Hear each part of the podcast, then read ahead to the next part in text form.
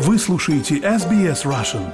Больше интересных материалов на сайте sbs.com.au slash russian.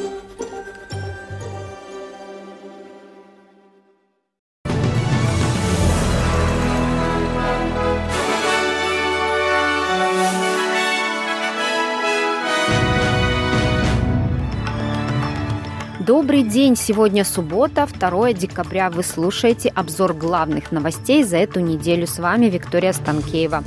И коротко о главных новостях за эту неделю. Австралия находится под давлением необходимости сократить выбросы парниковых газов, в то время как лидеры собираются на климатический саммит. Организация Объединенных Наций выступает за продолжающиеся переговоры о продлении режима прекращения огня в секторе газа. Франция названа предпочтительным местом проведения зимних Олимпийских игр в 2030 году, и YouTube заблокировал расследование команды Алексея Навального о яхте Владимира Путина. А теперь на эти и другие темы более подробно. Австралия находится под давлением и должна продемонстрировать, что делает все возможное для сокращения выбросов парниковых газов, в то время как мировые лидеры собираются в Дубае для глобальных переговоров по климату. Последний доклад Организации Объединенных Наций о выбросах предупреждает, что мир стремительно приближается к потеплению на 2,5-2,9 градуса по Цельсию, что немного превышает цель Парижского климатического пакта в полтора-два градуса, которая, как надеялись, защитит человечество от худших последствий изменения климата.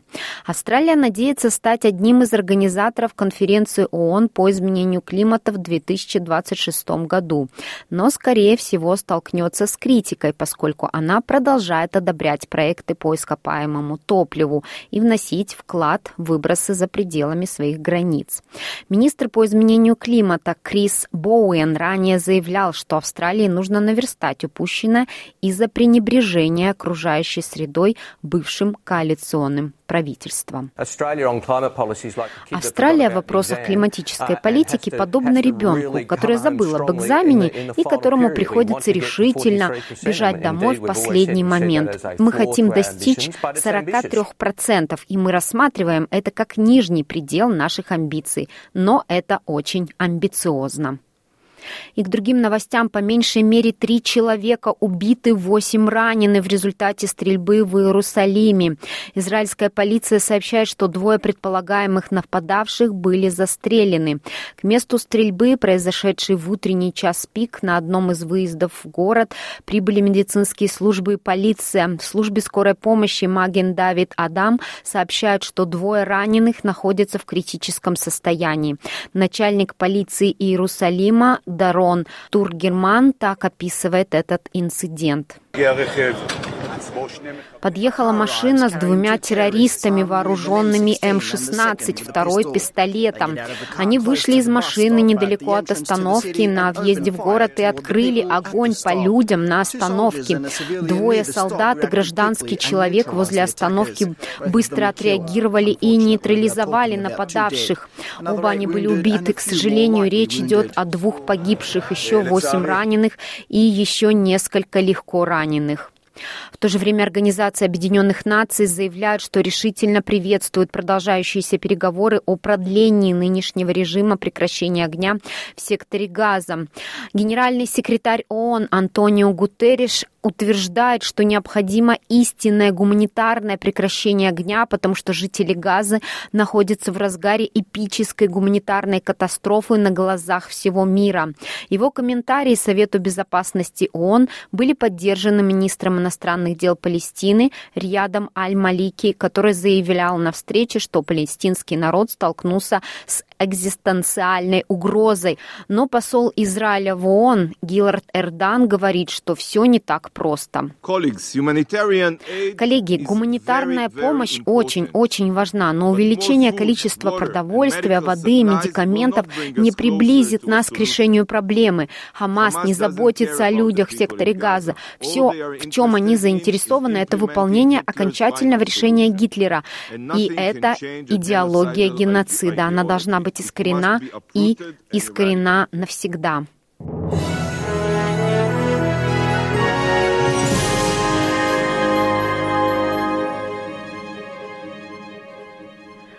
Продолжаем наш выпуск. Женщины по-прежнему зарабатывают гораздо меньше, чем их коллеги-мужчины, несмотря на самое большое годовое сокращение гендерного разрыва в оплате труда в Австралии почти за десятилетие. Ежегодный отчет агентства по гендерному равенству на рабочем месте подтверждает, что общий гендерный разрыв в оплате труда в этом году сократился до 21,7% по сравнению с 22,8% в 2022 году, что в основном обусловлено увеличением доли женщин на руководящих должностях. Федеральное правительство подтвердило, что установило контакт с задержанным, который пропал без вести после освобождения из-под стражи иммигрантов 30 ноября. Исчезновение задержанного вызвало серьезную полемику между правительством Альбанеза и оппозицией по поводу адекватной реакции на постановление Высокого суда о том, что бессрочное задержание является незаконным. Правительство быстро подготовило законопроекты, которые они надеются принять до Рождества Рождества и которые вернут некоторых из освобожденных под стражу. Это вызвало осуждение со стороны правозащитных групп, а адвокат Дэвид Мэн заявил, что правительство не усвоило урок. Похоже, что это еще uh, одна отчаянная попытка без uh, должного изучения поторопиться с принятием законов, которые вполне могут попытаться обойти это постановление суда в отношении того, что является конституционным и законным в этой стране, когда uh, речь идет о праве на свободу. И к другим новостям. Интернет стал настоящим пристанищем творчества и общения для молодых людей с ограниченными возможностями. Несмотря на то, что эта группа людей почти в два раза чаще подвергается еженедельному онлайн-насилию. Результаты, опубликованные комиссаром по электронной безопасности, показали, что молодые люди с ограниченными возможностями используют интернет больше. Почти 70% опрошенных заявили, что им легче быть самими собой собой в интернет, чем когда они находились с людьми лицом к лицу. Комиссар по электронной безопасности Джули Инман Грант говорит, что онлайн-мир – это невероятные ворота к опыту самоутверждения для молодых людей с ограниченными возможностями, который был невообразим всего несколько поколений назад.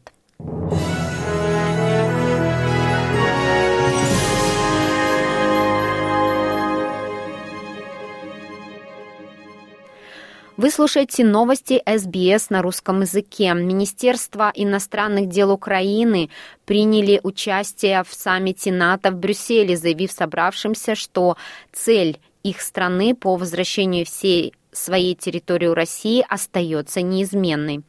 Длинная линия фронта войны, которая простирается от побережья Черного моря до северо-восточной границы Украины с Россией, все чаще рассматривается как находящаяся в значительной степени в тупике, поскольку Россия в последнее время добилась некоторых территориальных успехов. Однако Дмитрий Кулеба отверг опасения по поводу отсутствия прогресса украинской армии в контрнаступлении. Он отметил, что союзники Украины поддерживают их усилия по противодействию. Заявление, которое поддержал госсекретарь США Энтони Блинкин. Мы услышали от каждой страны за, за столом НАТО о нашей неизменной приверженности Украины, чтобы убедиться, что Украина имеет все необходимое для защиты от российской агрессии, продолжать возвращать территории, захваченные у нее Россией, а также построить сильную страну, которая твердо стоит на собственных ногах в военном, экономическом и демократическом отношениях.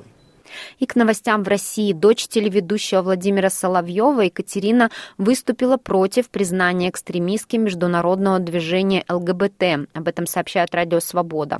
После соответствующего решения Верховного суда России она написала несколько постов в соцсетях. Несуществующие безобидные организации признаем экстремистскими, а Хамасу устраиваем приемы в Кремле. Даже Оруэлла было бы стошни, стошнило бы от перенасыщения. Напоминаю, что за домашнее насилие у нас еще все еще просто штрафы, сказано в одном из них. В другом посте Екатерина Соловьева коротко прокомментировала решение Верховного суда. Мгла, товарищи.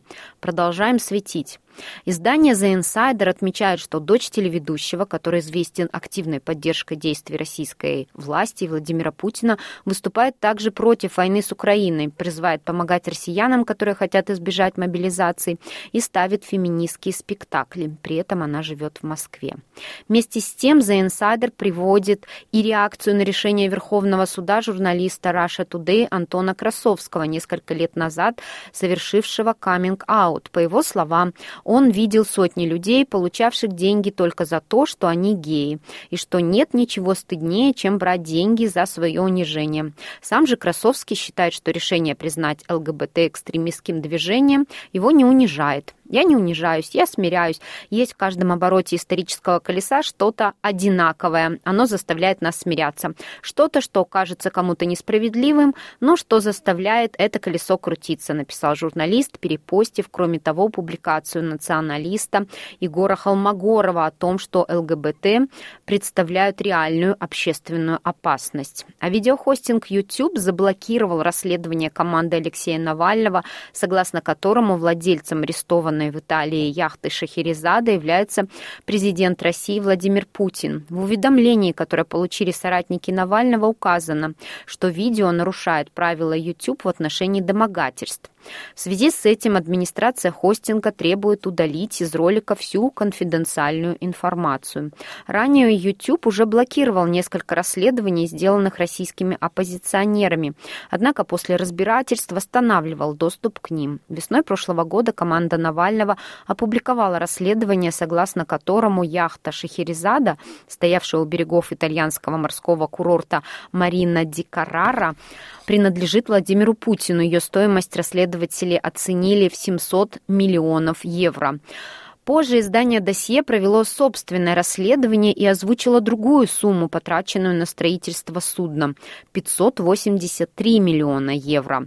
В мае 22 года яхту арестовало правительство Италии. Сообщалось, что финансовая полиция установила наличие значительных экономических и деловых связей бенефициального владельца Шахерезады с видными представителями российского правительства. В сентябре текущего года Шахерезада была спущена на воду.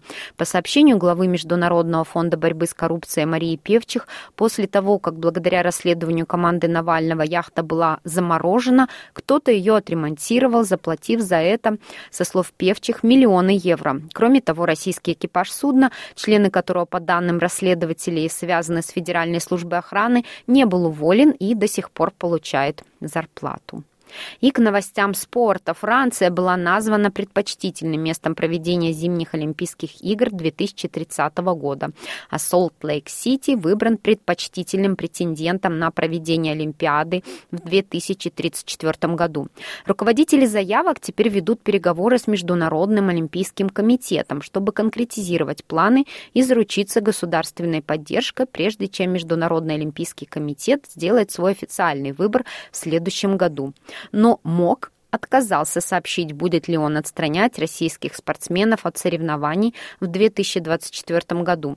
Директор по связям с общественностью Марк Адамс отмечает, что комитет еще не принял этого решения. Мы уже сказали, что не торопимся с принятием этого uh, решения, но очевидно, что мы также хотим на каком-то этапе дать спортсменам uh, уверенность в том, что они будут uh, участвовать в соревнованиях. Я не могу назвать точные сроки, потому что условия постоянно меняются. Очевидно, это обсуждение обсуждается, и мы сообщим, когда будет принято решение. Тем временем эти спортсмены продолжают находиться под нашим наблюдением. И это были все главные новости СБС за эту неделю.